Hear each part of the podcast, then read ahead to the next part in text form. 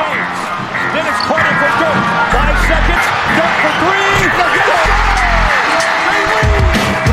Van a zaj, nincs egyszer a végén, ha battog a spalding Minden nap élmény, blokkok és zsákok Na gyere megmutatom, ez NBA szerelem Keleten, nyugaton, robban a zaj Nincs egyszer a végén, ha battog a spalding Minden nap élmény, blokkok és zsákok Na gyere megmutatom, ez NBA szerelem Keleten, nyugaton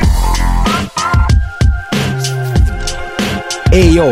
Szép jó napot kívánunk mindenkinek, ez itt a Rep City keleten-nyugaton podcast, a mikrofonok mögött Zukály Zoltán és Rédai Gábor. Szia Zoli! Szia Gábor, sziasztok! Örülök, hogy itt lehetek. Jönnek a, a mi díjaink, ahogy a múltkor mondtam, a fontosabb díjak, hogy alig várom, hogy ebbe is bele tudjunk nézni. Egy kis disclaimer, szerda egyébként a felvétel napja, tehát ez öt nappal később kerül majd adásba. Ha azóta bármi olyan történne, ami nagyon más fénybe helyezné a keleten-nyugaton díjak bármelyikét, akkor azért elnézést, de most egy ilyen megoldást tudtunk itt a én Soproni túra hétvégén, vagy túra hosszú hétvégén közepette megoldani. Így hát aztán hogyha esetleg valami úgy hangzik, hogy tegnapi meccs, akkor az még ugye a szezonnyitó lesz, mert hogy beszélünk majd erről is, úgyhogy, úgyhogy ez ne keverjen meg titeket, tehát szerdai felvételű lesz a most következő adás. Illetve még egy fontos dolog van, az pedig az, hogy jön az 500. adásunk hamarosan, és erről tudnotok kell, hogy eredetileg szerettünk volna egy rendezvényt csinálni az 500. adásra,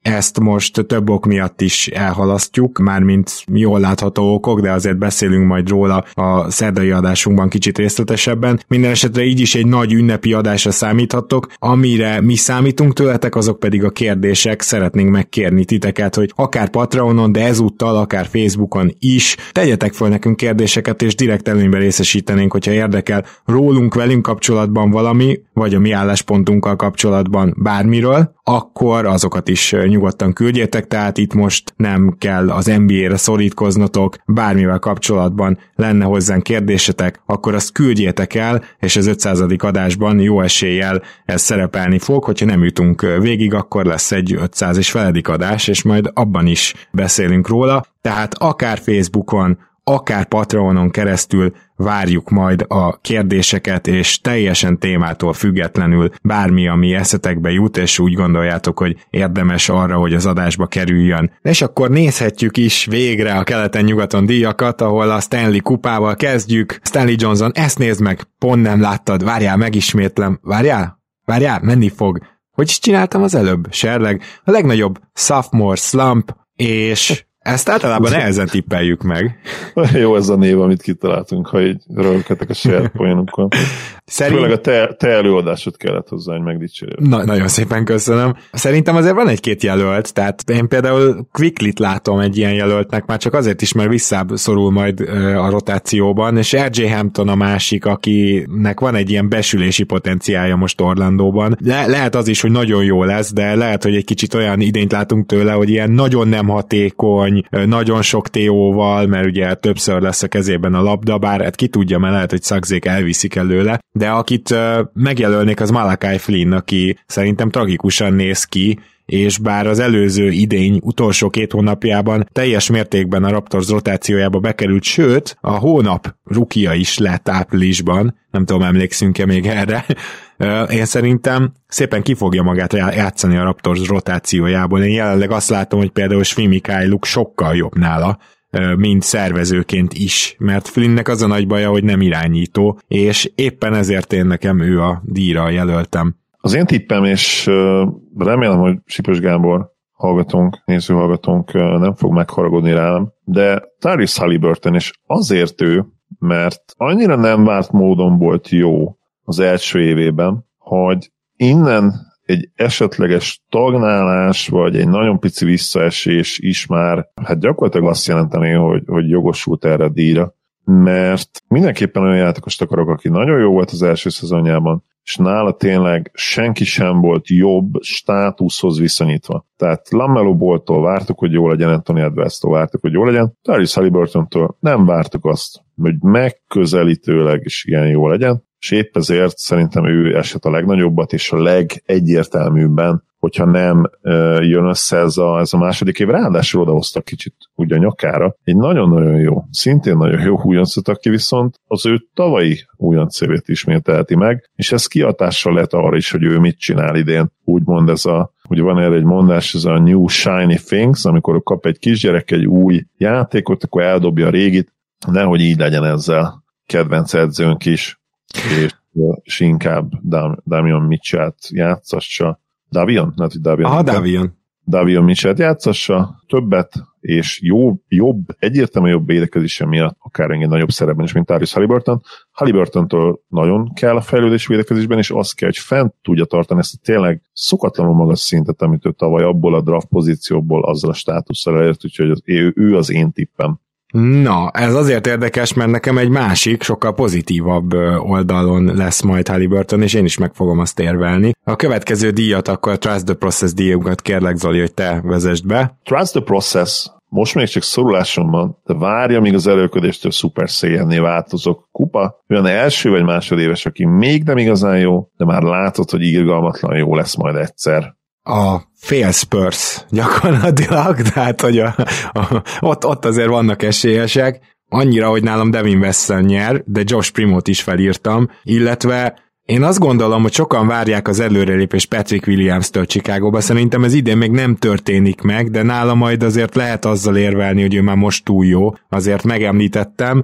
Pokusevskit is megemlítettem, aki tavaly esélyes is volt erre a díjunkra a végére, és idén se gondolom, hogy még jön az az áttörés nála, de szerintem éppen ezért esélyes marad, és Onyeka Okungwu, aki ugye sérült most, és amikor visszatér, akkor sem kap még elég percet, viszont ő folyamatosan bizonyítja nekünk legalábbis, hogy ilyen 1-től 5-ig használható védő lesz, ami magas embernél elképesztően értékes, úgyhogy őket írtam fel, de Devin Vesselt hoztam ki győztesnek. Az egyik tippem, ha már ugye te egy más kontextusban mondtad, R.G. Hampton lesz, ugye nagy believer vagyok Aha. benne. Nem rossz, nem és, rossz. És remélem, hogy be tudja bizonyítani azt, hogy mennyire jól draftol ugye a Denver az utóbbi években. Azt vágod, hogy nőtt vagy 5 centit a csávó? Olvastam én is, de megmondom aztán, hogy a képernyőn nekem ez az 5 centi nem nagyon jött át, szóval szerintem az ilyen picit ilyen költői túlzás, hogy tudod, van ez az, anekdota a 15 pounds of muscle. Aha. Ez a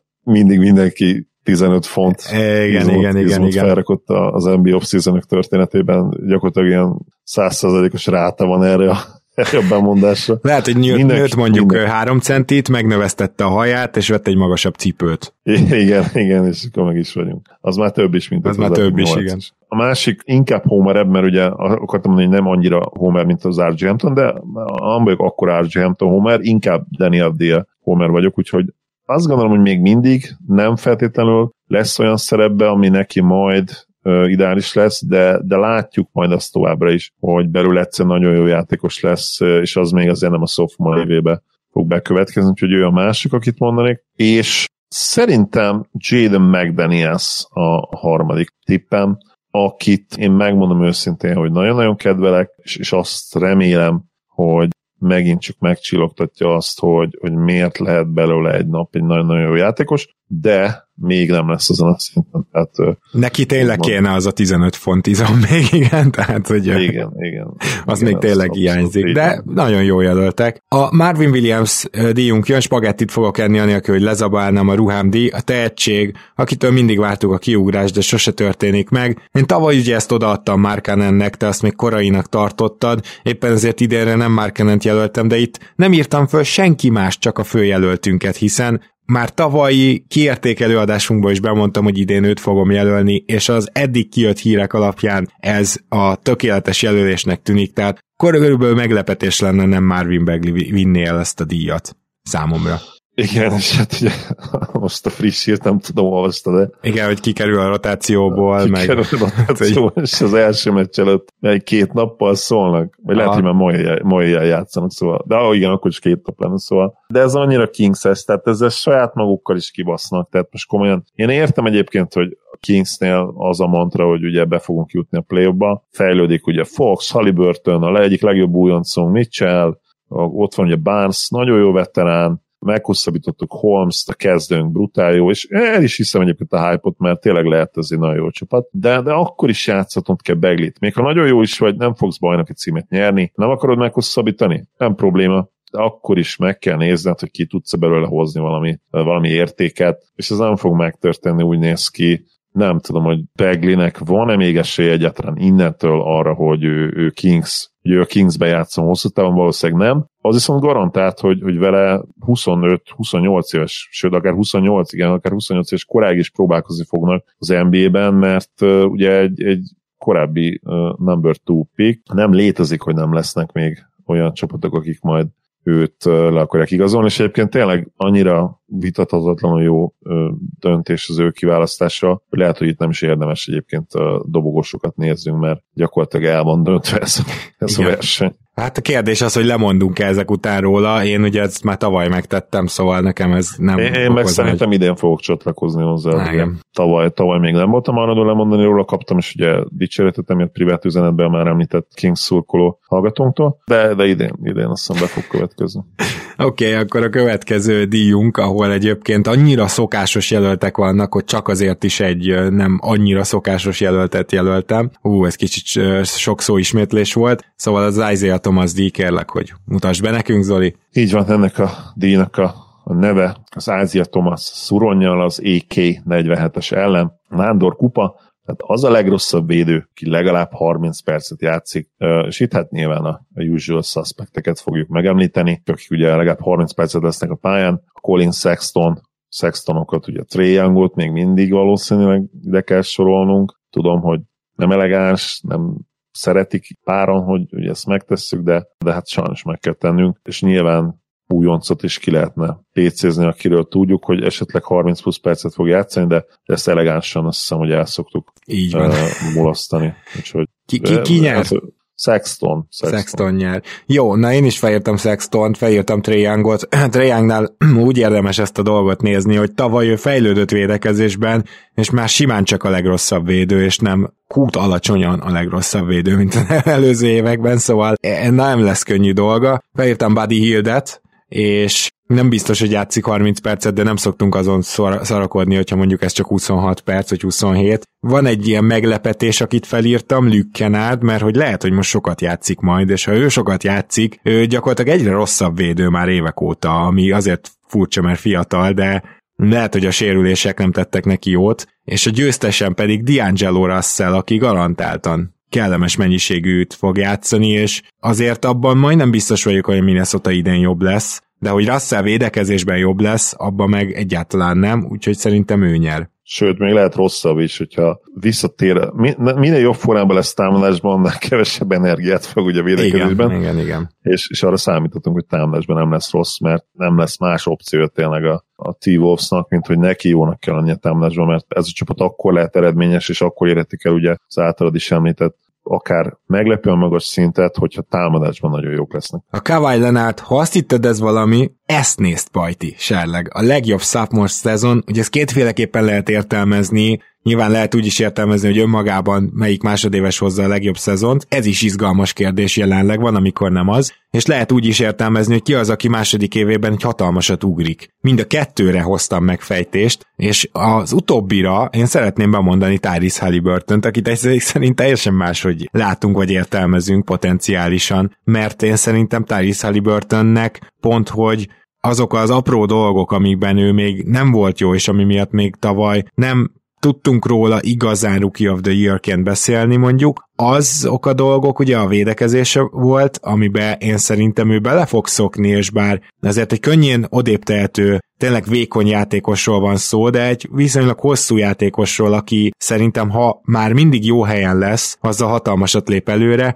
és a másik dolog pedig az, hogy az ő pick and roll képességeit szerintem igenis használják majd, úgyhogy ebben pedig nem lesz feltétlenül visszaesés. De hogyha azt nézem, hogy kinek lesz a legjobb másodéves szezonja, akkor az inkább Lonzóból és Edwards között dőlhet el, és én Edwardsot hoztam, és több okból is. Az egyik az, hogy Lonzo Boltól ugye hatalmas felelősség lesz most rajta, tényleg most hivatalosan is minden tekintetben a kezébe adják a kulcsokat, főleg így, hogy Graham a másik roll irányító ugye szépen eltávozott New Orleansba, és én azt hiszem, hogy Ball ezzel nem másodévesen fog még úgy boldogulni, hogy igazán szintet lép, hanem majd harmad vagy negyedévesen, ha benne van az a szintlépés, neki ugye all kell lennie ahhoz, hogy a Hornets is feljebb tudjon szépen mászni. És ezért Edwards, akinek nagyon-nagyon jól néz ki a jumpere, dolgozott is rajta a nyáron, ezen kívül a fejlődés is az előző év végére elkezdett passzolni, olyan szépen kerekedik ki a játéka, és szerintem nem az lesz, hogy mondjuk nem onnan folytatja, ahol abba hagyta, sokszor megesik ugye egy ilyen fejlődő éves rukinál, hanem az lesz, hogy onnan folytatja és, és tovább tud nőni, úgyhogy Edwards a tippem. Igen, nyilván Lamelóra gondoltad, hogy Alonso-t mondtál aztán oh, kétszer. Köszönöm, de igen. Kösz. Volt, volt én is, uh, most itt felírtam a szünet alatt, amíg beszéltél, és nem csak akkor, amikor már említettem előtte is, és az igazság, hogy Ant tényleg nagyon-nagyon jó piknek tűnik, és, és teljesen meggyőztél, ahogy így mondtad hogy én is őt tartom a legvalószínűbbnek. De azért említenék kettő darab ilyen low-key pikket, akik, akiket nagyon-nagyon jó nézni, és nagyon szeretem a mentalitásukat. Az egyik az, az egy tényleg ilyen teljesen még Dark Horse-nak sem említeném annál is, annál is valószínűtlen név, ugye Aaron Nesmith a Boston Celticsből, aki hát brutális Summer League-et nyomott, és és, és gyakorlatilag ugye Walker és Fournier kiválásával hát neki rotációba kell lenni. Ugyan szezonjában 15 percet se játszott, de, de szinte garantáltan ugye nagyobb szerep lesz. Nekem másik pedig egy hasonló ilyen közönség kedvenc, vagy aki, sőt, hát ő már az is most ugye Tariz Maxi, akinél tudjuk, hogy nem lesz meg a, a PPG, ugye a, nyers pont átlag ahhoz, hogy, hogy rárakjuk egy ilyen lista elejére, és, és tényleg győzedelmesként, győztesként hozzuk ki, de úgy szerintem jó megemlíteni az ilyen típusú játékosokat is, akik, akik tényleg nem játszottak sokat, ő is, ő is negyed óra körül volt az olyan szezonjában, de, de nagyon nagy munkabírású, nagyon jó munkamorála megáldott játékos, és tényleg Maxinek egy olyan hihetetlen elnyomhatatlan mentalitása van, ami, ami tényleg példaértékű, és, és azért őt így szeretném megemlíteni még akkor is, hogyha teljesen egyértelmű, hogy nem lesz meg még egyszer a, a PPG-je ahhoz, hogy ténylegesen nyerjen egy ilyen versenyfutásban. Én akkor szintén mondanék egy ilyen Dark Horse contender egyébként Nesmith tetszik, az, az jó pick, én Mexiben messze nem látok annyit, mint te, de Desmond Bain, és főleg, hogyha úgy nézzük ezt a díjat, hogy ki az, aki nagyot ugrik. Na, Desmond bain szerintem minden adott lesz, mert a Grizzlies is erre számít, és be is rakják a kezdőbe, úgyhogy nem is tudom, hogy hogy nem jutott eddig eszembe, de most, hogy mondtad ezeket a sötét lovakat, most viszont azért az eszembe jutott. Következő díjunk a Keith Bogans díj, kérlek, hogy ezt vezest be. Így van, ez a Keith Bogans. Azért kezdek, hogy jobb legyen a pad díj. Az NBA legrosszabb kezdőjátékosa. Itt elég uh, szemét dolog egyébként újoncot mondani, úgyhogy próbáltam nem is újoncot mondani, és mondjuk annak tükrében, hogy DeAndre Jordan tegnap kezdett, ő abszolút esélyes erre a díjra, csak én nem gondolom, tehát azt hiszem, hogy hamarosan nem lesz pályán. Ha DeAndre Jordan pályán lesz, őt jelölöm, de nem hiszek ebben, úgyhogy kicsit szemétség, de Isaac Okorót jelölöm, ugye a Cleveland Cavaliers kezdőposzton, hármas kezdőposzton játszó védő zseniét, vagy leendő védő zseniét, akivel az a probléma, hogy nagyon rossz helyen van, a labdát azt el fogja előle venni Garland és főleg Sexton, de még a magasaknak is, főleg mobilnak majd kell labdát adni. Nem lesz labda a kezében, ugyanakkor, mint off the ball játékos, na ez a leggyengébb oldala, ugye? Nem tud, nem tud dobni, és hát ezért hogy is fogalmazzak csak. Ugyan kell a kezdőbe, hogy valaki védekezzen is a periméteren, de egy nagyon rossz játékos benyomását kelti majd és ezért ő az én díjazottam. Egyébként felírtam RJ Hamptont is, de ő nem biztos, hogy kezdeni fog, úgyhogy ezért kíváncsi leszek. Mondom benne, én nagy katasztrófa potenciált is látok, és ha már a rukikat úgy kerüljük, akkor azért mégiscsak Josh Gidinél is van némi potenciál erre, de egyébként ő jól nézett ki a preseasonben, meg ezeknél a csapatoknál nagyon jellemző az, hogy aki esetleg az első este kezd, az már a szezon közepén a padon ül, vagy kiültetik, mert pont, hogy túl jó, úgyhogy ezért nem merek ilyen csapatokból tippelni igazán. Nyilván RJ Hampton és Gidi megfelel ezeknek a kritériumoknak, és még mondhatnánk ugyan másokat, de végül Okorót választottam.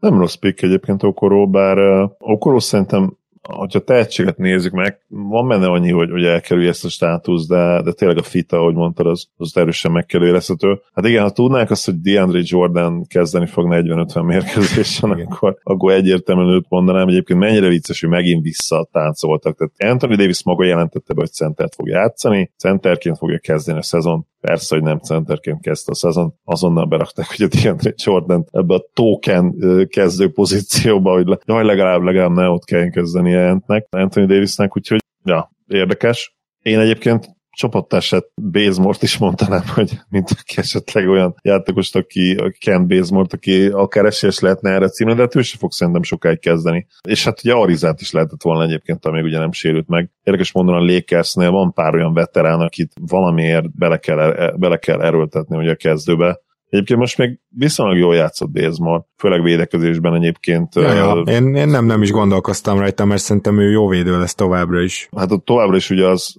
nem volt mindig jó védő, tehát jó, ez igaz. Eb, ebben a rendszerben lehet az, de ugye triplázóként hát szerintem pocsék lesz egész szezonban, de hát ez ugye tudjuk, hogy a Lakersnek alapvetően ez lesz a rákfenéje, és ugye ez már most éppen egyébként nagyon jól tripláztak, tehát nem fognak ennyire jól triplázni ö, általában most még egész, egész jól nyomták. Úgyhogy őket, őket mondanám, és hát ez az egyik legnehezebb díj nyilván, tehát megtalálni ezt a játékost, aki elég rossz ahhoz, hogy megnyeresse a díjat, de, de nem elég rossz ahhoz, hogy öt mérkőzés után kirakják, vagy teljesen száműzzék a keretből. Will Borton, ha megbecsültek volna, talán még együtt lennénk, baseball sapka, a játékos, aki csapatot vált, és rájön az egész világ, hogy milyen jó. Itt egy disclaimer kell mondanom. Én még kedden tehát még a meccs, első két mérkőzés előtt felírtam a győztesemet, nem ennyi a Bielicát. Most, most könnyű lenne azt mondani, persze egy meccs után meg nyilván túl nagy következtetés, de én nálam ő, ő a győztes, és ezt az első meccsen meg is mutatta, hogy miért, és nagyon örültem neki. De azért itt egy csomó jelölt van, és például köztük van Melik Monk, aki ugye a Lakersbe, te is azt várod, és én is, hogy majd egyre nagyobb szerepet kap. Aztán a te erőmödre Sterling Brown-t is felírtam, aki szerintem egyszerűen nagyon jól fog illeni a Dallas rendszerébe, és egyébként tavaly sem hozott rossz szezont Houstonban, ezt tegyük hozzá, csak ott még nem olyan státuszú játékos volt, hogy ő legyen az, akit mindenképpen 25-30 percre játszatunk, éppen ezért nem is kapta meg a nagy lehetőséget, és inkább azt mondanám, hogy a kevéssel is élt, illetve felírtam még Caruso-t, aki Szerintem nagyon-nagyon kell ahhoz, hogy a Bulls egyáltalán közepes legyen védekezésben. Mármint szinte esélytelen, hogy közepesek lesznek védekezésben, de ha igen, akkor Kárúzó sokat játszik. Úgyhogy ne, ezeket a neveket írtam fel, de mondom, Bielica a győztesem. Én, én ezt nem tudtam megmondani őszintén, úgyhogy ez árnyalja a képet egyértelműen. Minden esetre nagyon jó pick, így is ő, és azt hiszem, hogy az szinte garantált, hogy neki 20-25 perceket kell játszani a Bullsban, és, és nem lehet egyszerűen az, azt, a, azt a backcourtot erőltetni, akik védekezésben nem nagyon fognak hozzátenni, mert egyszerűen nem fogja elbírni ez a csapat a felső posztokon se, és akkor ugye gyűrűzik, gyűrűzik majd ennek az impactnek a hiánya, ami hát akár meg is gátolhatja majd a abban, hogy, hogy akár a, a, a 5.-6. playoff helyekért küzdjön. Úgyhogy én is akkor Kárúzót mondanám. Oké, okay. Chandler Parsons annyira használhatatlan vagyok, hogy Zolit és Gábort még egy poén erejéig sem tudtam megihletni hűtőmágnes, de az a fajta, amelyik már kezdi végleg megadni magát, és állandóan leesik, majd amikor lehajol szérte, még a derekad is kimegy, az NBA legrosszabb szerződése. Hát itt azért vannak ugye jelöltek, Ben Simmons például nagyon erősen belépett ebbe a jelöltségbe, de mielőtt még rá azt mondanám, hogy az NBA legrosszabb szerződése, vagy Irvingre azt mondanám, azelőtt még azért várnunk kell egy kicsit úgy gondolom, legalábbis részemről. Clay Thompson pedig, ha minden jól megy, valamikor novemberbe visszatér, és még hogyha az elején egy kicsit trágyácska is lesz, azért azt várom, hogy a szezon második felére, nyilván ami az idei évben benne van, azt ő kihozza, mert ő neki a munkamorája ez abszolút megvan. Így hát Kevin Love és John Wall maradt, és így, hogy John Wall nem játszik egyáltalán, így szerintem ő vissza fogja venni idén ezt a díjat, amit tavaly azt hiszem nálam elvesztett. Nem kérdés, ugye torony magas esélyes lett újra. Amikor volt már pár jó meccse az előző szezonban, azt gondoltuk talán, hogy, hogy húha, most, most, hogy már ugye csak mennyi, azt hiszem két évben még hátra? Igen. Három, azt hiszem kettő, igen, a mostani együtt. Hogy egy esetleg akkor nem, nem ő lehet ez játékos, de hát így, hogy valószínűleg játszani se fog, és 40 millió, ez, ez gyakorlatilag olyan szintű halott pénz. Előre oda lehet adni kategória, igen. Így van, igen. Jó, következő díjunkkal akkor Zoli, menj kérlek. Következő díjunk a jó kis Durant. GM-ként nekünk ég a bőr az arcunkon, csak ennyit fizetünk, ajándékossár az NBA legjobb szerződése. És ugye újonc szerződések itt nem szoktak játszani. Így van, úgyhogy nem is tudom, te nyitottál le az elmúlt hetekben sportreket, de itt azért alaposan át kellett nézni, hogy mégis ki lehet ez, kik az esélyesek, és nálam, mivel én tőle azt várom, hogy jó szezonja lesz a Lakersben, ezért Melik Monk, aki gyakorlatilag ugye minimumért ment oda, és nem tudom, hogyha annó Wesley Matthews is, amikor elment minimumért, akkor felmerült ennél a díjnál, ugye a Bucksban. És Merik Monk nálam abszolút esélyes ezért, mert nem is kell olyan fantasztikus szezon ahhoz, hogy ő jó szerződés legyen minimumon, de bőven bőven rotációjátékos lehet majd. De hát nyilván vannak még jelöltjeink. TJ Warren jelölt lenne, hogyha nem lenne még mindig járó Gibbsben, az nem tudom, hogy miért nem gyógyul szerencsétlennek a lába. Tehát ez, ez egy nagyon szomorú hír. Viszont még Patty Mills, aki szerintem nagy jelölt, nem csak a tegnap este fényében mondom, illetve én titkon Dylan Brooks-tól egy abszolút kitörést várok, és szerintem az, amit láttunk tőle a tavalyi playoffban a Jazz ellen, ahhoz közelebb lesz mint a szenvedős, nem hatékony Dylan Brookshoz, és ha ebben igazam van, akkor ő nagyon durván jó szerződés lesz, de azt gondolom, hogy Melik Monk és Petty Mills két magasan legjobb jelölt ezek erre a díjra.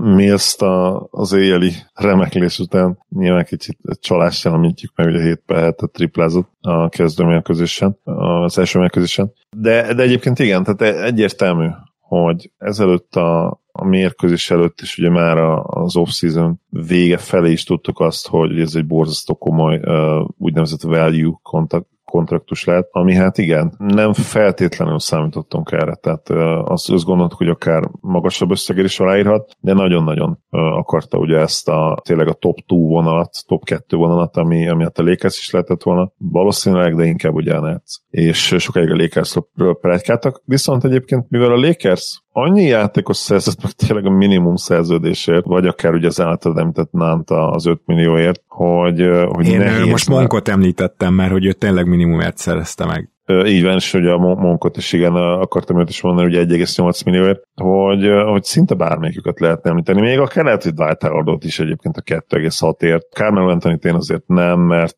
oké, okay, nagyon jól fog kinézni az ő tripla százaléka, főleg, hogy tényleg egyedül, szinte egyedül tud triplázni LeBron mellett a, a bő rotációból a kis túlzással. Meglátjuk, egy Monk, Monknak is azért viszonylag jól kell dobnia, de, de long story short, igen, Monk, Monk az annyira jó piktől lett, hogy ha, ha ő beépül a rotációba, és, és nem is kell, hogy kezdő közelébe se legyen, de olyan 10 plusz pontot átlagol, viszonylag jó védekezéssel, nagyon jó támadójáték, ami benne van a pakliban, akkor már csak, csak emiatt ő bőven-bőven a liga legjobb szerződése lehet azzal, hogy, hogy konkrétan most minimumot fog keresni, amikor a posztján, hogyha ez ugye teljesül, és ezt a teljesítményt lehozza, az legalább egy 8-10 milliót fog érni a piacon szerintem. Igen nem is, hogy legalább, de, de annyit ér. De szerintem ez teljesen korrekt becslés, főleg a növekvő sapka mellett, szóval én, én abszolút adom. Chris Paul már az iskolapadva ülve oktattam plecsni, ugye még itt az van nekünk felében, egy legjobb RPM, de már megbeszéltük, hogy ezt majd szépen átvisszük, úgyhogy felőlem akár a Raptort és a LeBront is megtippelheted, én mind a kettőre hoztam. Tavaly mind a kettő Joker nyerte, idén is Joker és Joel Embiid lesz szerintem két olyan helyzetben lévő játékos, akinek az on mutatók is az erre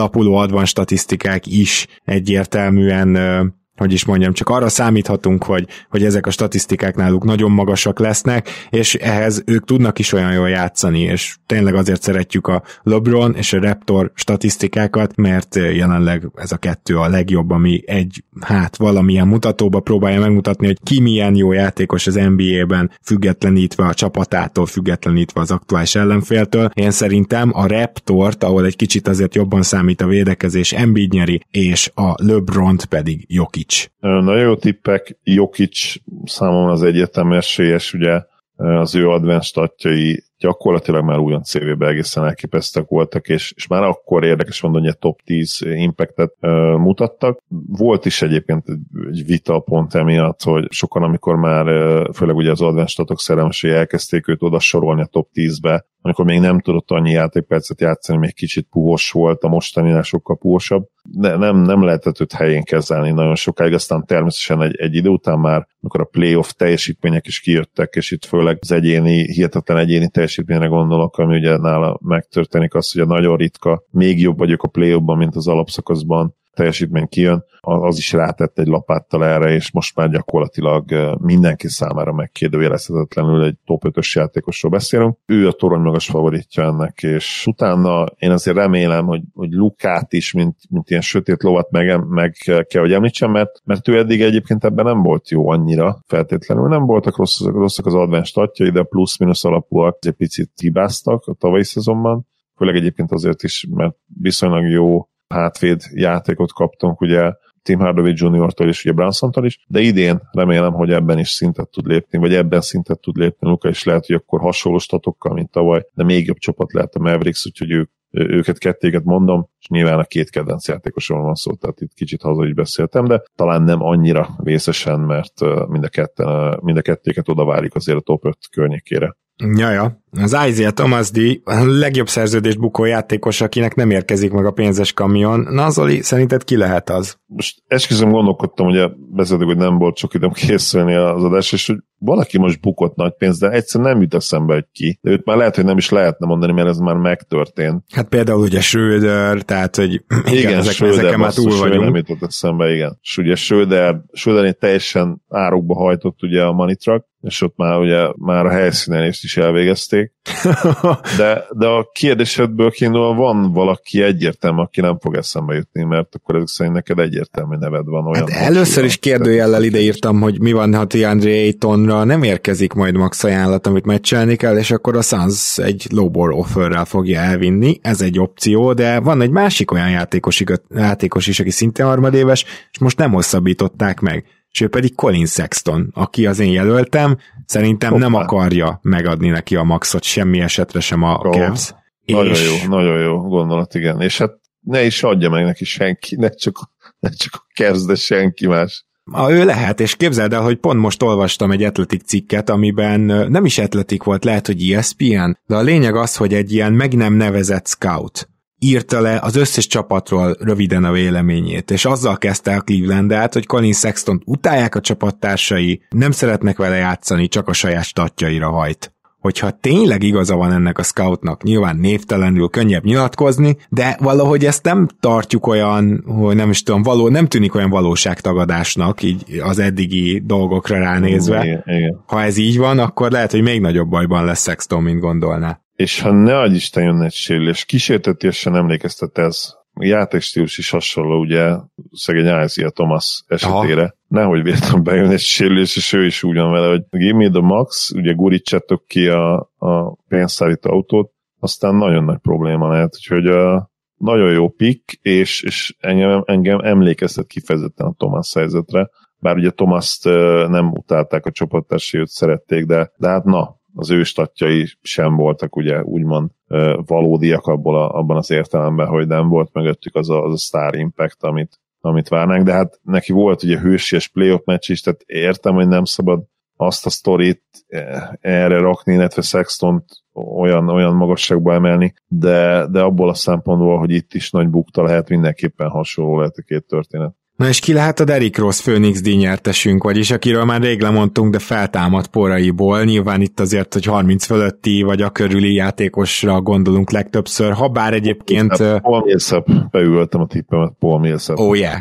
Én őt fel se írtam, és sok, itt nagyon sok a, a játékoson gondolkoztam, mert például Otto Porteren, aki még nincs 30, de azért, ha egy jó szezonja lenne idén a Golden State-nél, akkor elképzelhető, hogy ennél a díjnál felmerülhet, de akár Kevin Love is eszembe jutott, akinek a, már csak az, hogy egy shooting magas is legyen fönt, ha már mindenképpen két magasra játszanak, amiatt fontos lesz időnként pályára is lépnie, és azért amilyen mélységekben ő van, van és van hova visszajönni, és nyilván felmerült bennem, hogy Clay Thompson-t vajon ide lehet-e sorolni? Nyilván nem mondtunk még le róla, és azt gondoljuk, hogy majd, ha nem is idén, de jövőre már egy kicsit meg tudja közelíteni esetleg azt a szintet, amin korábban volt, negyikünk sem bizakodó abban, hogy ezt el tudja érni, de vagyis, hogy bizakodni bizakodunk, csak reálisan ezt nehéz nézni, de valahogy nem illik ez a díjhoz, mert nem az van, hogy láttuk már szörnyen játszani, és eltemettük volna. Éppen ezért én a te általad pont, hogy lehúzott, vagy ebbe az adásba lehúzott Ken Mazemort írtam fel, és egy Brahis tippet is, George Hill, mivel ezt inkább csak rögésből, hogy megint visszatért a Buckshoz, úgyhogy megint jó lesz.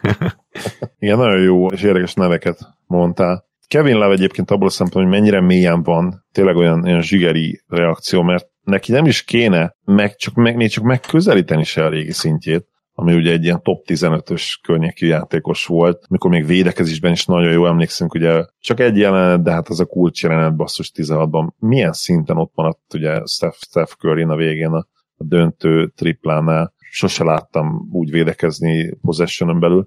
Őt, hát nyilván azóta se, és nek tőle az elég lenne, hogyha egy ilyen hatodik ember szerepbe valahol jó lenne, hogyha ha majd kivásárolják, ugye hát esze, esze ágába sincsen lemondani sok pénzről nyilván, neki még rengeteg van, vissza hiszem három év, lehet, hogy már csak kettő egyébként. Az kettő, hát az, is, az, az is rengeteg pénz. Úgyhogy tőle lehet, hogy ilyen 10-12 pont, és, és egy nem tudom, hét lepattanó, két assziszt is már azt jelenteni, hogy, hogy megnyeri ezt a Phoenix díjunkat. És kit említette, még volt egy nagyon jó, akire egyből csettintettem. Bazemore, George Hill, Clay thompson Uh...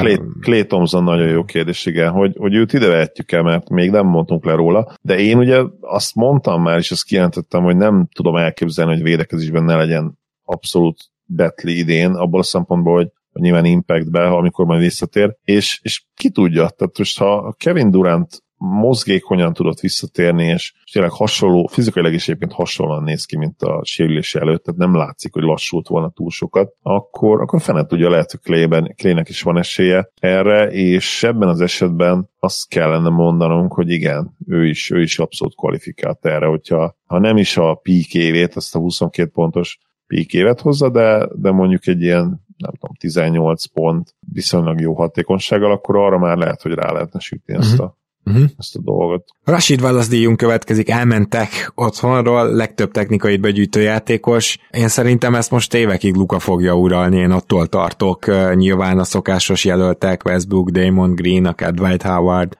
ott lesznek, de én szerintem a következő két-három évben én mindig Luka Doncsicsot fogom jelölni, és nem lepődnék meg, hogyha belemennénk abba a kategóriába, ahol már büntetés jön. Tehát, hogyha ő nem állna meg 15-16 környékén, hanem akár 18-19-ig is elmenne. Elsősorban azért gondolom ezt, mert sem nem kapja még meg teljesen azokat a sztárkolókat, de én azt látom, hogy amikor megkapja, akkor is folyamatosan be nem áll a szája, és tudom, hogy csavaknak ez nem szimpatikus benne, én pont leszarom, tényleg nem ez alapján fogom megítélni a játékost, hogy mennyit hisztizik, nem a személyiségét követem, hanem a karrierjét, úgyhogy Luka Doncsicsa jelöltem. Nem rossz pick egyébként, nyilván Luka ott lesz az élmezőnyben, ugye tavaly is ott volt már, és nyilván minél tovább nő a státusz, annál többet is várja. Hát annál több olyan szituációba kerül, ugye nagyobb usage azt is jelenti, hogy, hogy oda állandóan be kell velkednie magát, és egyébként már a 19-20 szezonban is azért ott volt a top 10-ben, úgyhogy, úgyhogy ezt abszolút várhatjuk, hogy most is ott lesz. Dwight, ugye Dwightot kicsit arra is használták, hogy, hogy időnként megrépázzon valakit, tehát ő ő azért tudta ezt a kategóriát megnyerni tavaly, és bár valamennyit szelidült, de hát Draymond is mindig ott van, tehát lehet számolni azzal is, hogy ilyen 15, úgyhogy én őket hármukat mondanám, Dwightot, Draymondot és ugye Lukát, Na jó, de egy nyertest is mondj. Hát ha mondanom kell, akkor Dwightot, mert, mert őt, őt arra is fogják használni, hogy időnként egy flagrantet is bevigyen. És egyébként Dark Horse-nak ideírom Russell Westbrookot, aki hmm, nem rossz, ott, ott, szokott lenni az élmezőnyben, és most azért ugye extra nagy nyomás is van rajta, arra is van talán esély, hogy a Lakers kicsit a vártnál, illetve bizonyos szurkolók által vártam, hogy eleve vizionáljuk ugye a, a rossz szereplés, de aki, aki nem látja, elég, sokan, elég sok olyan cukol van, aki nagyon jó teljesítményt vár tőlük, tehát nagy lesz a nyomás, és ha ez nem jön, akkor, akkor elég frusztrált lehet majd.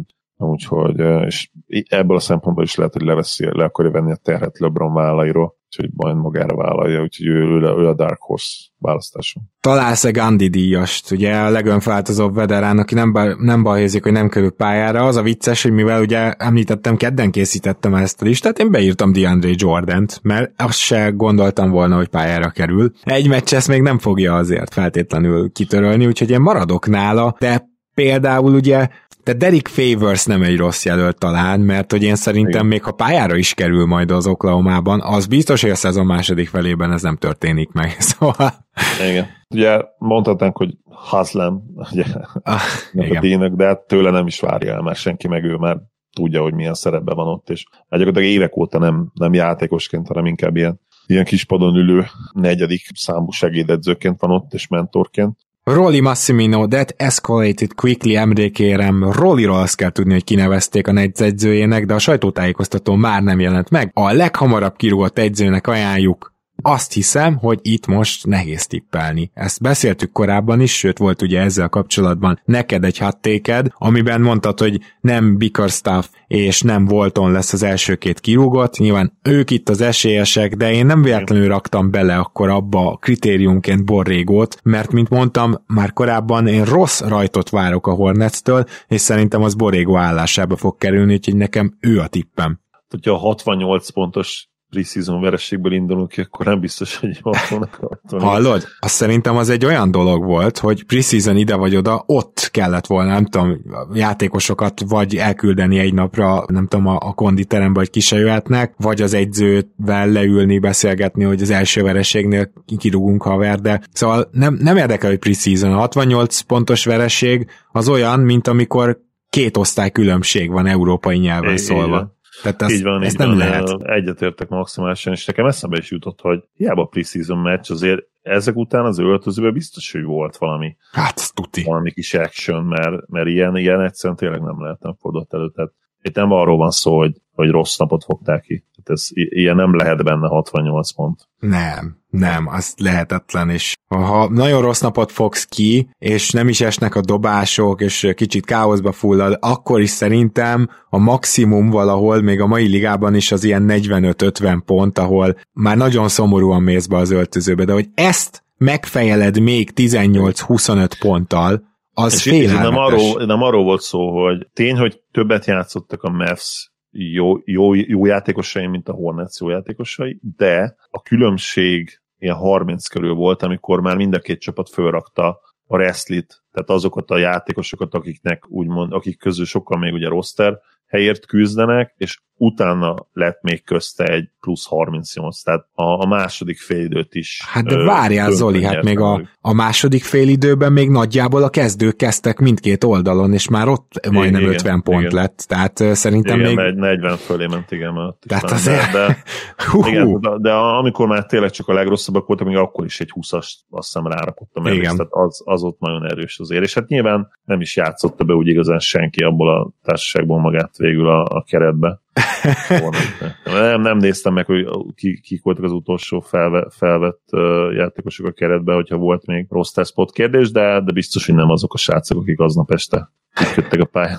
Akkor uh, Borrégó lesz a te tipped is, vagy legyen bátor, mondjál valami mást. Jó, uh, nem tudom, kirúg, hát csak, hát csak Volton mondom. Hogyha uh-huh. tényleg a Kings is rosszul kezd, akkor végre, végre meglépik azt, amikor nagyon régóta. Ne kellett volna. Nem azt mondom, hogy akkora nagy esély van arra, hogy a Kings nagyon-nagyon pocsékú kezdjen, de valamennyi van, úgyhogy őket említem, akkor is voltam. Már úgyis régóta beszélünk róla ebben a tekintetben. Igen, jönnek a csapatdíjaink, a Bermuda háromszög díj, a legkevesebb assziszt. Szerintem most kivételesen nem a Portland nyeri, ez már egy legalább egy pontos tipp egyébként a Hot Predictions-be. Én a New Yorkot bemertem vállalni, mert szerintem itt azzal, hogy jött Furné is, és Kemba is, értjük, hogy jött egy kis játékszervezés is, de jött Aizo is megint csak, és eddig is rendül rengeteget Aizózott ott, tavaly is megközelítették a Portlandet ebben a tekintetben, akiknek szinte örökös díja ez. Az egyik örökös díja, ugye a Trailblazersnek ez a legkevesebb assziszt, és szerintem a New York idén meg, megugorja majd, mert azt gondolom, hogy Chancey Billapszal egy picit több passz lesz ebben a Portlandben, és több assziszt nem sokkal, de egy picit. Egyébként az előszezonban, ha azt néznénk meg, akkor messze a legrosszabb volt ebbe a kategóriába a Portland, szóval az előszezonban még nem igazán sikerült felépíteni ezt a sok passzos játékot. Igen, a Knicks azért jó pik, mert ugye tavaly is nagyon közel voltak hozzá, tényleg ilyen egy tizeddel maradtak le a, a győzelemtől. Az Orlando Magic érdekes ugye, de, de ott, ott most olyan játékosok jöttek, akik szerintem azért passzkészségben elég jók, és olyan egy-két asszisztot rá tudnak tenni valamelyik csapat ugye ilyen 20-21 környékén lesz, és az tetszik a New York Knicks pick, mert a, a Portland biztos ott lesz, mint mindig ugye a, a legjobbak között idézélesen ebben a szempontból, de, de, de a Knicks az, amelyik, amelyik jön ezért a trófáért, és valószínűleg el fogja hódítani.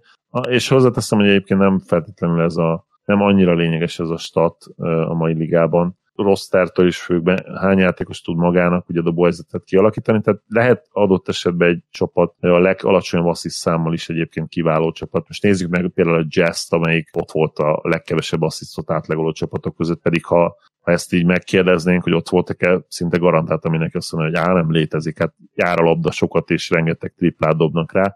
Igen, nem, de hát van egy Donovan Mitchell, aki rá kúr időnként elnézést a kifejezésért meccsenként 10-12 unassisted triplát, tripla kísérletet, és ez nyilván ez leviszi ilyenkor a, ezt a, ezt a számot. És, hát meg önmagában maga a pick and rollozás is, mert annak nem kötelező befejezése az, hogy kipasszolod, hanem nagyon sokszor Igen. eljutsz egy űrűig. Úgyhogy ez, Igen. ez is ott van, és nyilván a, az ISO és pick and roll csapatok ebben lejjebb lesznek. De hát nézzük meg a Portlandet, aki tök utolsó évek óta, és folyamatosan top 5-ben van támadásban, tavaly a második legjobb támadó csapat volt. Nyilván meg a Brooklyn Nets szintén ugye az iso miatt, és, és eközben meg nyilván azok a csapatok, ahol nagyon sokat jár a labda, ahol kevesebb a pick and roll, ott meg, ott meg magas lesz az assist szám. Jó. Meg a, igen, emlékszünk, hogy a Harden, a Blazers előtt azt hiszem a Harden Paul féle csapat dominálta ezt a statisztikát, jól emlékszem, ugye? Hát, Ázó, lehet, hogy akkor is a Blazers dominálta, de igen, a Houston lehet, az rendszeresen közel volt. Gyorsan megnézem a 18-19-es szezon, csak úgy a móka kedvéért. Oké. Okay. Uh, harmadikok voltak, akkor igen, a Rockets 21-el, megnézzük még a 17-18-at is, igen, akkor is harmadikok voltak, úgyhogy, de a Portland már valóban egyébként akkor is vezetett, például egy 19 és feles szezonnal. Az se rossz. Be, bementek 20 alá is, az, az tényleg nem gyenge. És, és ott úgy nyertek, majdnem két teljes asszisztal volt kevesebb nekik meccsenként, mint a utolsó előtti Phoenix Sunsnak. Az kemény azért. Na, és akkor a következő megint egy kihívás, gyakorlatilag a Blazersről elnevezett féloldalas vagy, mint egy kamionsofőr barnulása díj, a híres kamionsofőr díjunk, támadás és védekezés közötti legnagyobb különbség helyezésben, és tényleg az a kérdés, hogy mered-e másnak adni, mint a Portland Trail Blazersnek? Na, nem, mi? Ugye Nuggets nagyon sokat fejlődött tavaly védekezésben, és ugye támadásban is jobbak voltak, tehát ők, őket évekig mondtak ugye előtte, ők kiesnek abszolút a, a Blazers keretében egyszerűen nincs benne továbbra se az, hogy ők az új edzőben talán igen benne van, de ha jól emlékszem... tudjuk, hogy nagyon jók lesznek támadásban. Tehát igen. már önmagában ez nem kell a tavalyi rekord, 29 hely különbség volt, Igen. másodikat és utolsók védekezésben, tehát nem kell ezt megismételni, elég, ha 20 lesznek védekezésbe, és megnyerik mondjuk a, vagy a liga harmadik legjobb támadó csapata, már akkor jó eséllyel egy ilyen 16-17 es különbséggel meg fogják nyerni ezt a díjat. Igen, szerintem a Brooklyn Nets viszont egy komoly kihívó lehet. Főleg az első esti védekezésüket elnézve amúgy, de az tényleg kemény volt, meg Harden védekez, már mint Harden direkt hallgattam el, szóval, hogy még csak is sem mondhatjuk ha, ezt a szót. James, James Harden. Uh, Igen. Maradjunk annyiban, hogy fizikailag megint nincs top formában, tehát egy, darab izom nem sok annyi nem látszik ugye a definícióban rajta az, az ember. Nem azt mondom, hogy kövér, mert nyilván nem, tehát NBA léptékben NBA viszonyban kell nézni, de, de hát basszus, ennél szerintem eddig minden évben jobb formában volt. Még lehet, hogy akkor is, amikor készült az elhíresült fotó, ugye tavaly a leállás alatt, amikor ugye egy kicsit ilyen terhesnek nézett ki. Igen, az egy olyan sörhal, egy egészséges sörhas volt, talán, talán az most nincs rajta, de, de igen, jó, figyelj, menjünk akkor tovább, de én itt me- bemerem tippelni a netszet, csak hogy legyen egy kis fűszer is. Jó, a... én maradok a Blazer. Biztosra mész. A mai töri órán felelni fogja, nem, hagyjuk egyes. Olyan csapat, amely valamilyen szempontból történelmi mélységekbe kerül, akár win-lose mutató, támadó vagy védőstat, vagy, vagy bármilyen stat alapján lehet kreatívkodni. Én az Orlando offense gondolom idén esélyesnek erre a díjra. Történelmi mélység, relatíve a ligához képest igen, tehát nyilván nem lesznek újra, mit tudom én, 101-es offenzív ratingek feltétlenül, tehát ne, ne így nézzük, de a liga átlaghoz képest vetítve, mert így érdemes nézni ezeket történelmi távlatban, hát ez az Orlando támadósor, ez nagyon durva mélységbe lesz. Én őket jelölöm mert benne lett a pakliba. Tavaly egyébként az okc volt a, ugye a legrosszabb támadójáték a ligában, de, de hát ezt csak nem fogják ugye megismételni újra. Ó, az Orlandónak rosszabb volt a Vucevic csere ut- után még a, ja, az okc is. Az, az benne van a pakliban abszolút. Ugye, ugye csinálta a, a Sacramento Kings ezt a, ezt a történelmének nevezhető védekező szezon, de, de ott is azért előrelépést várunk. A Minnesota is, hogyha most a védekező csapatokból indulunk ki,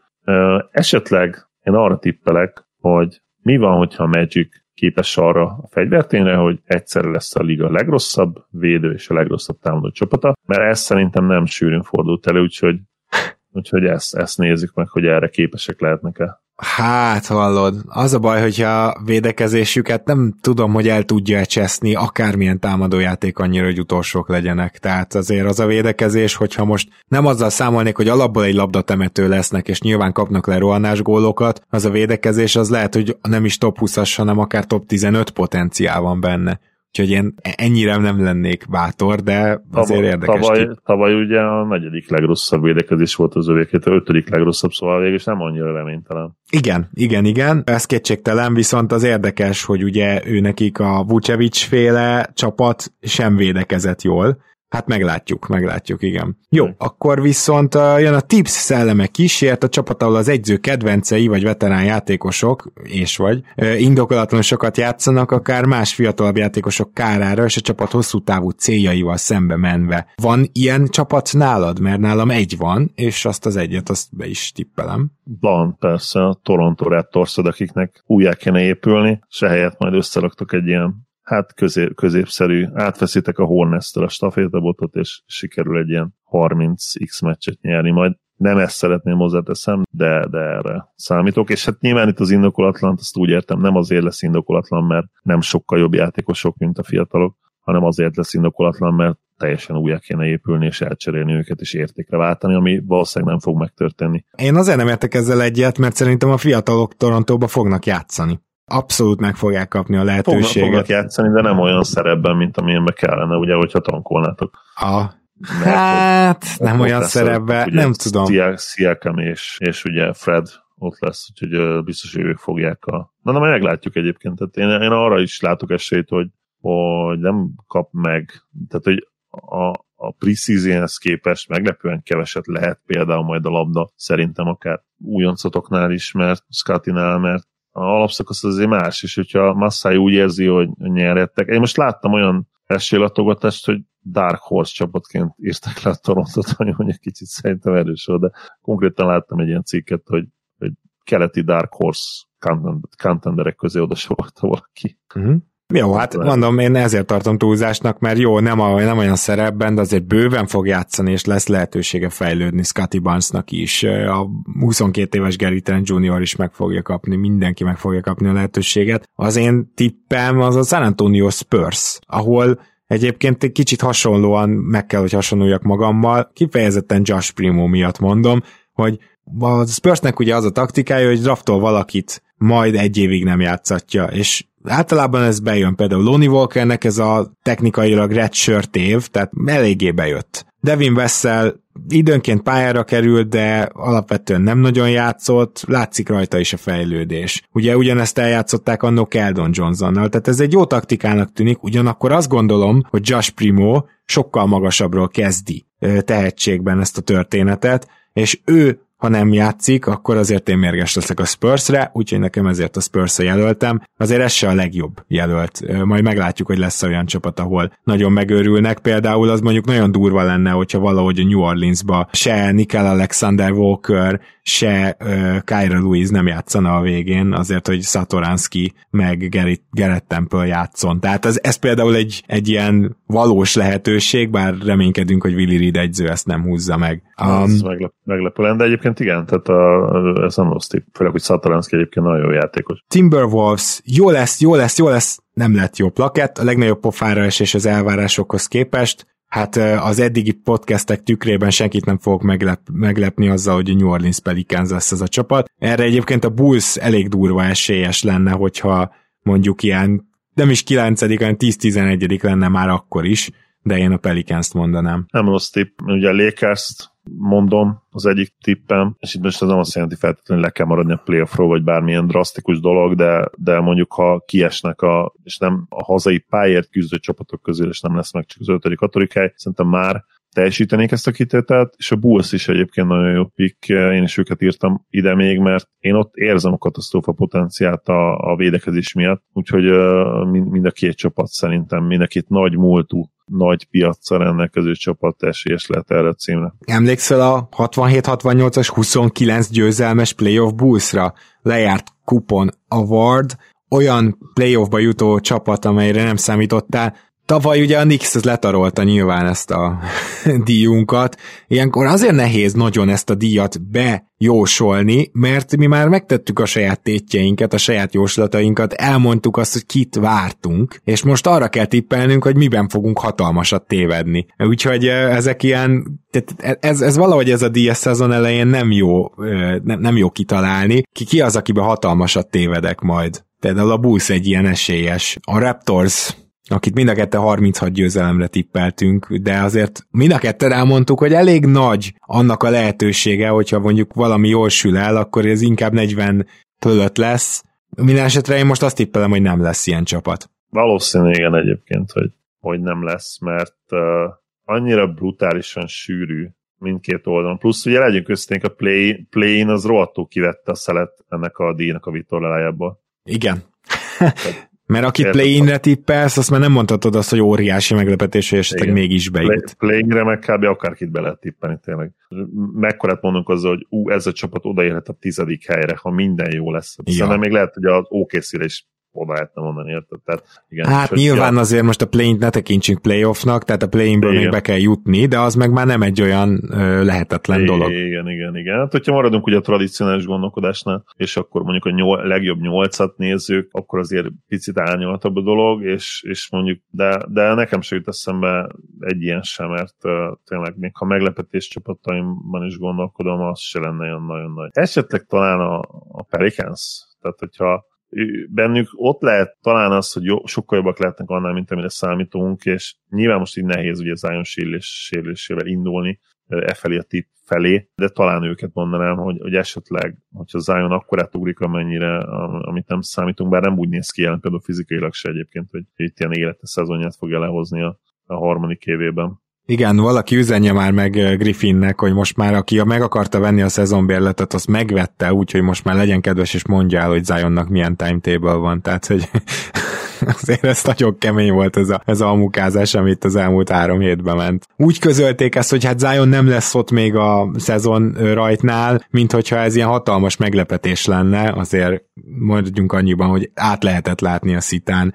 A Bledsoe seglenyomatát tartalmazó tornapad a legpofátlanabbul tankoló csapat. Hát itt nem lesz könnyű dolgunk. Mert őszintén szóval nálam az OKC és az Orlando az azonnal kiesett, mert ezek a csapatok nem nagyon tudnak kit ki, kiültetni ahhoz, hogy tankoljanak. Ezek a csapatok tényleg annyira le vannak bontva, hogy automata tanküzemmódban vannak, és hogy ki lehet az a csapat, aki érdemben ki tud ültetni játékost, Egyébként nyilván lehet érvelni, hogy az OKC esetleg Shai Alexandert is kiülteti, mert most Favors ilyen szempontból senkit nem hat meg, és az mondjuk nem egy rossz érv, de én a Houston-t mondanám, mégpedig azért, mert szerintem a Houstonnál alapból John Volt kiültetik egy egész évre, így kezdik, az, konkrétan ezzel kezdik, és szerintem Christian Woodot is hajlandóak lesznek akár az utolsó két hónapra elfelejteni, azért, hogy mondjuk egy jó uh, Alperen Szengűn Garuba párossal majd minél több elbetűt sikerüljön gyűjteni, úgyhogy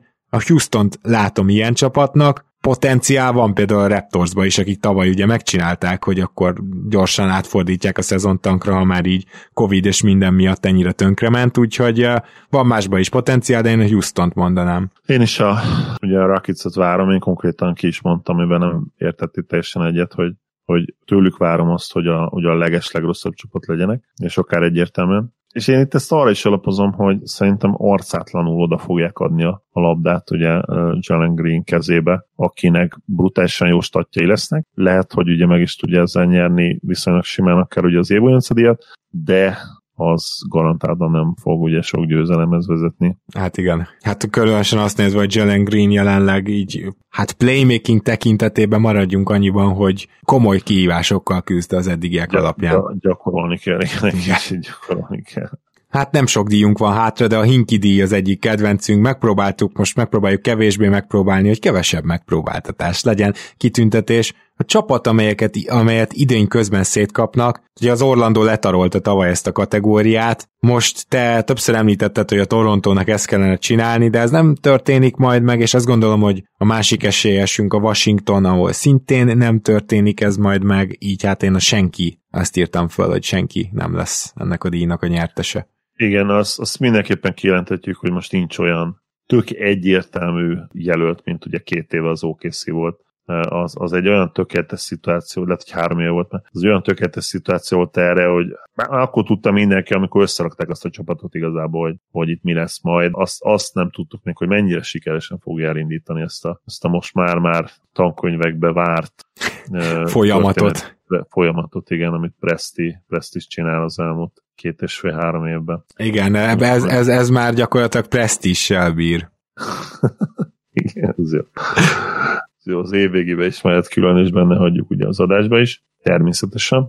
Itt is csatlakozom kell hozzá, nincsen most egyértelmű jelölt. Tehát a Pacers egyébként, ha nem váltottak volna egy ilyen hozzuk ki a maximumot edzőre, mint Carlisle, akkor nem lenne rossz jelölt, mert, mert ott ugye van egy értékben csúcsra járatott, még mindig fiatal játékos, akiről azért már azt is tudod, hogy ő nem fog, nem fog téged az ígéretek földjére vezetni, ugye Szabonis személyében. Van Brogdon, aki sérülékeny, de, de instant értékre lehetne váltani, mert egyébként ilyen nagyon jó, és például az említett, nagyon sokat emlegetett Philadelphia Sixers, és most már ugye tudjuk, hogy nem is lehet elcserélni idén már Brogdon. Hát ők nagyon jó jelöltek lettek volna, de, de ők ebbe be vannak betonozva a történetbe, és uh, full rebuild nem nagyon nincsen tényleg. A Raptors lenne tökéletes, az nagyon adná magát az a szituáció. Le is tudnánk draftolni, ugye a következő zsenit valószínűleg a, a jövő évi drafton, amit én már most túlértékeljek egy kicsit, mert két akkor kedvencem van a top 3 hogy hihetetlen. Ugye Banchero és ugye Chat. Na, de egy szó mint száz nem lesz szerintem se ilyen csapat most, ha erre kéne tipp, ha, ha tippelnem kell, akkor erre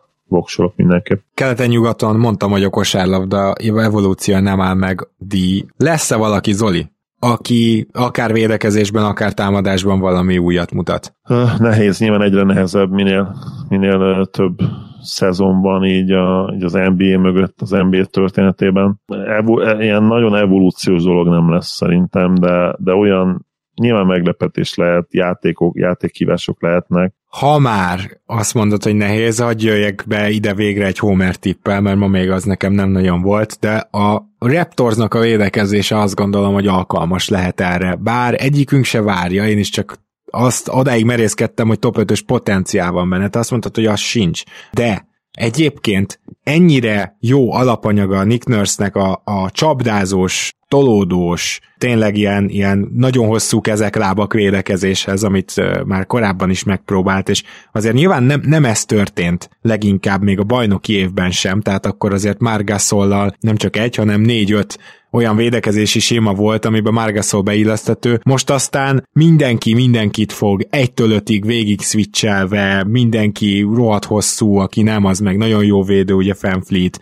hogy ilyet nem biztos, hogy láttunk még. Tehát maga a kísérlet az biztos, hogy új lesz, kérdés, hogy működik-e. Az, az a baj, hogy a Bulls ezt megcsinálta 25 éve, konkrétan szó szerint. Tehát ők, ők erre tökéletes példa, ugye Rodman a centerbe, ők ezt megcsinálták, és ja, tehát igen, csak akkor még volt illegál defense, szóval én csak azt akarom mondani, hogy ez azért teljesen máshogy fog kinézni. Nem, nem önmagában az a nagy szám, hogy ezt valaki megcsinálta-e, hanem hogy ezt ebben a korszakban meg lehet -e csinálni, és hogy hogy fog ez, ez kinézni. Ez, ez, ez, érdekes lehet, igen, valóban, illetve nyilván azt én abszolút adom, hogy Nurse rendszerében is ezekkel a játékosokkal, játékosokkal akik nektek vannak most, akár még, még egy nagyon nagy meglepetés is lehet is, hogy ténylegesen elitvédő csapat is lehet belőle, annak ellenére, hogy ugye fiatal a keret. Az evolúciót nehéz, de nyilván itt, itt ahogy mondtam, hova, hova evolválódjanak, hogyha ez egy létező magyar szó.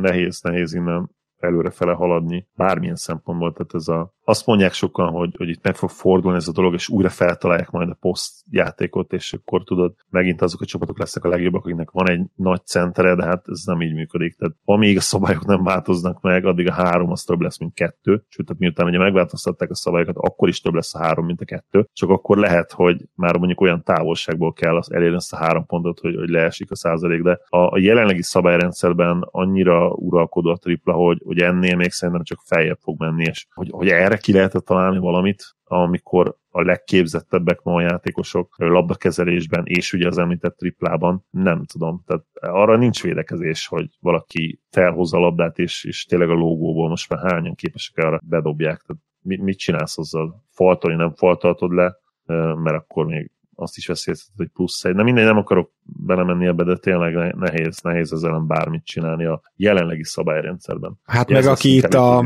a posztjátékot várja vissza, vannak domináns posztjátékosok az NBA-ben, és használják is őket, csak kevesen, de vannak. Jonas Valanciunas, Domantas Sabonis, mind domináns posztjátékosok. Látszik az, hogy a csapatuk ettől nem lesz bajnok esélye, nem bajnok esélyes contender se. Szóval Igen. pedig, pedig ráadásul mindegyik több dimenziós játékos. Valanciunas elképesztő lepattanózó, nem rossz posztvédő egyébként, ugye Savonis emellé még passzolni is tud, labdát is vezetni, inkább mozgékony, mint jó védő, de azért. Tehát van, van, vannak még plusz erősségeik is, ráadásul ezeknek a játékosoknak mind a kettő néha napján eldobja a triplát, és még így sem mondhatjuk azt, hogy erre bárki most támadást tudna felhúzni. Hát a következő és utolsó díjunk a Trailblazer Pelikán Indián temető díj. Hála jó, hála jó Istennek a Blazers ebben az egy róla elnevezett díjban már évek óta nem ö, aktív, úgyhogy ennek nagyon örülök. A csapat, amely sérülések ö, teszik tönkre a szezonját, a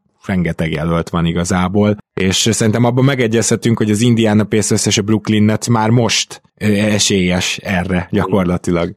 Így van, nem kérdés, és én ilyen Dark Horse contenderként a lakers is ide Én is ide írtam. Nagyon, nagyon öreg a keret, és mint ilyen öreg keret, ott mindig nagyobb esély van arra, hogy, hogy bajok történjenek, de remélem azért, hogy nem így lesz, de, de meg kell őket említeni. Ez, valószínűleg ez a három csapat, amelyik a leginkább esélyes erre a címre ide. New Orleans Pelicans, szintén felírtam, szintén nem védhető. Nem Gyakorlatilag, ha Zion nem jön vissza, és mondjuk jön még egy-két sérülés, akkor már kuka a szezon, már nem jön vissza, úgy értem, hogy nem jön vissza időben. A Golden State Warriors-t is megemlítem.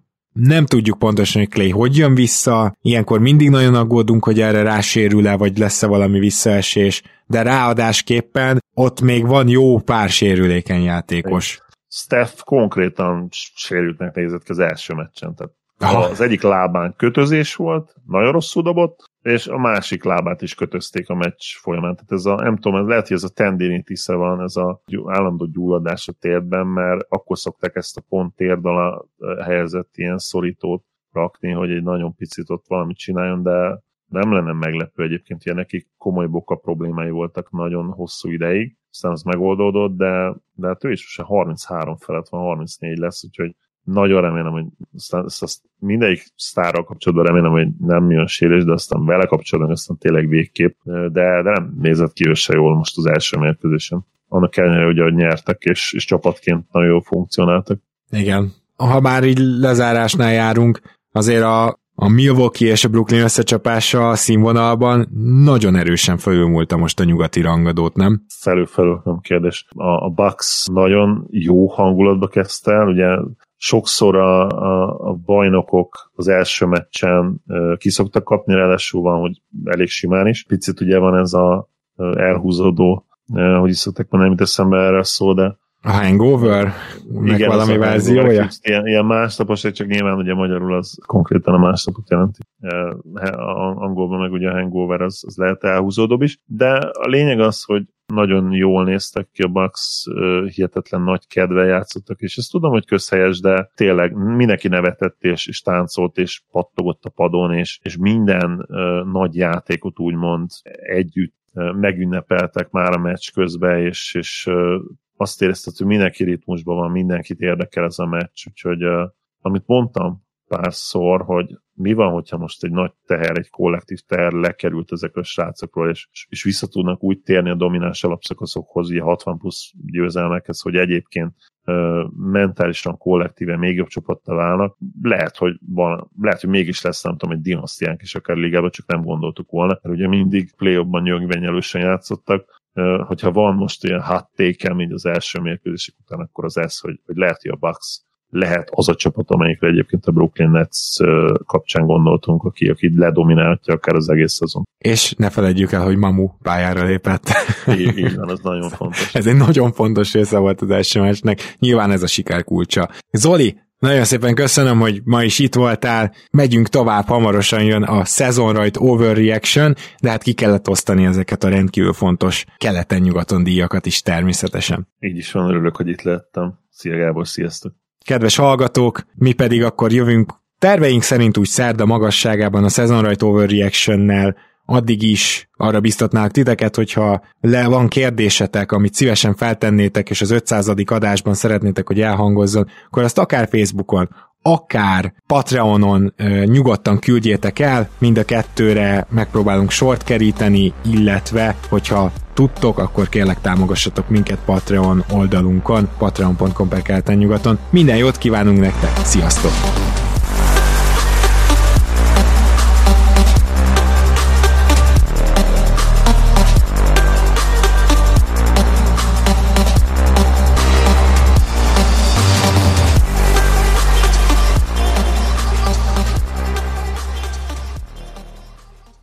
Ha más podcastekre is kíváncsi vagy, hallgassd meg a Béton műsor ajánlóját. El tudod képzelni, hogy a podcastet, amit éppen most hallgattál, fél év múlva már a mesterséges intelligencia generálja? Mi sem. De ha érdekel, eljött már a gépek lázadása. Hallgass bele az Embertelen podcastbe. Orsós Lajos vagyok, a műsor házigazdája. Egyelőre még élőben. Egyelőre. Fedezzük fel együtt, hogyan ismerkedik, randizik, mesél és vitatkozik Betty és Péter, két teljesen mesterséges intelligencia. Lajos, a podcast címét mond még egyszer, Léci. Oké. Okay. Embertelen podcast. Ez a műsor a Béton közösség tagja.